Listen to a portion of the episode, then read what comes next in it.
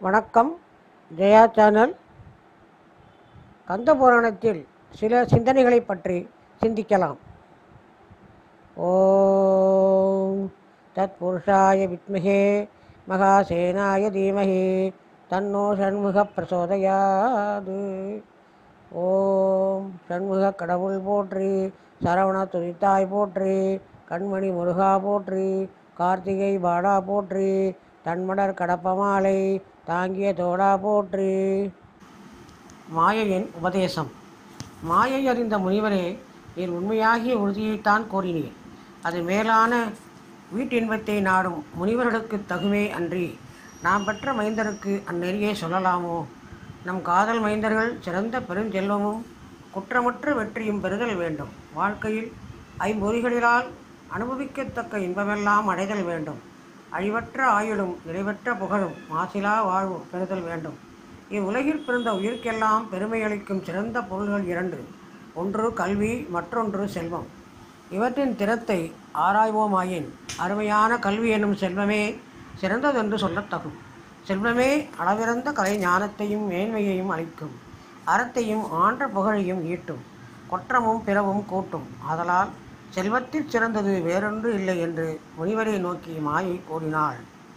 பின்பு அவள் மைந்தர்களை நோக்கி எனவே அருமை மைந்தர்கள் திருமாலும் பெருமனும் மற்றும் உள்ள தேவர்களும் இறைவன் என வணங்கும் ஈசனை போற்றி வெம்மை சான்ற வேள்வியை நெடுங்காலம் செய்வீராக என்றான். அது கேட்ட அசுரர் தலைவனாகிய சூரன் ஈன்ற தாயையும் தந்தையையும் தொழுது ஓட்டினான். அவரிடம் விடைபெற்று தம்பியர் இருவரோடும் வேள்வி செய்ய புறப்பட்டான். அன்னவர் சென்ற பின்னர் மோகமுற்று தன் அருகே நின்ற முனிவரை நோக்கி ஐயனே நான் மைந்தரை பாதுகாப்பதற்கு செல்கிறேன்.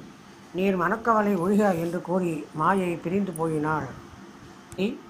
சூரன் செய்த வேள்வி. அசுரர் குலத்திற்கு ஆக்கம் தரும் வேள்வி செய்யுமாறு சூரன் வடதிசையில் போந்தான். ஆலமரங்கள் நிறைந்த ஒரு வனத்தின் அருகே வெய்யதோர் வேள்வி செய்ய கருதினான். பதினாறாயிரம் யோஜனை அளவு கொண்ட நிலத்தை உயர்ந்த மதிலால் வளைத்தான். மூவகைப்பட்ட ஓமகுண்டங்களும் அமைத்த பின்பு வேள்வி இயற்றுவதற்கு வேண்டும் பொருள்களையெல்லாம் தரும்படி தாயாகிய மாயையை மனதிலே நினைத்தான். அவளும் அன்பு கொண்டு சிவன் அருளால் அப்பொருள்களை சேர்ப்பித்தாள்.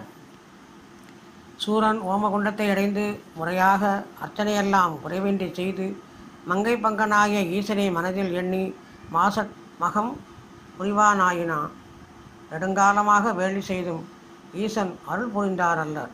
அதனை அறிந்த சூரன் இதற்கெல்லாம் சிவபெருமானை இசைந்து அருள் செய்வாரோ? என்று கூறி வேள்வித் தொழிலை தம்பி தம்பிபரிடம் விட்டு வானவர் அச்சம் கொள்ள விண்ணிலே எழுந்தான். அங்கே நின்று சூரன் தன் உடம்பில் உள்ள தசையெல்லாம் வாளால் அறுத்து வேள்வித் தீயிலே அவிர்பாகமாக சொரிந்தான். மழைபோல் குருதியை நெய்யாக பொழிந்தான். இவ்வண்ணம் ஆயிரம் ஆண்டுகளாக ஆகாயத்தில் நின்று ஆகுதி செய்தும் தேவதேவன் தோன்றினார் அல்லர்.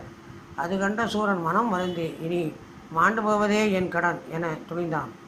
அவ்வாறே நெருப்பு சூழ்ந்த ஆதிகுண்டத்தில் தாயாகிய மாயையின் தவ வலிமையால் எரியாது நின்ற கூறிய நுனியுடைய வஜ்ர கம்பத்தின் மேல் குதித்தான். தம்பியராகிய சிங்கமுகனும் தாரகனும் முன்னவன் முடிந்தது கண்டு ஏங்கி அழுதார்கள். இருவர் துயரத்தையும் அறிந்த அசுரர் யாவரும் பொங்கும் கடல் போல் பொறுமை புலம்பினர். அப்பொழுது அசுரர்களோடு அழுத சோர்ந்த சிங்கமுகன் அந்தோ என் உயிராகிய தமையன் இறந்தான். இனி நான் இங்கு இருத்தல் தகுமோ என்று எண்ணி நெருப்பிலே குதிக்க எழுந்தான்.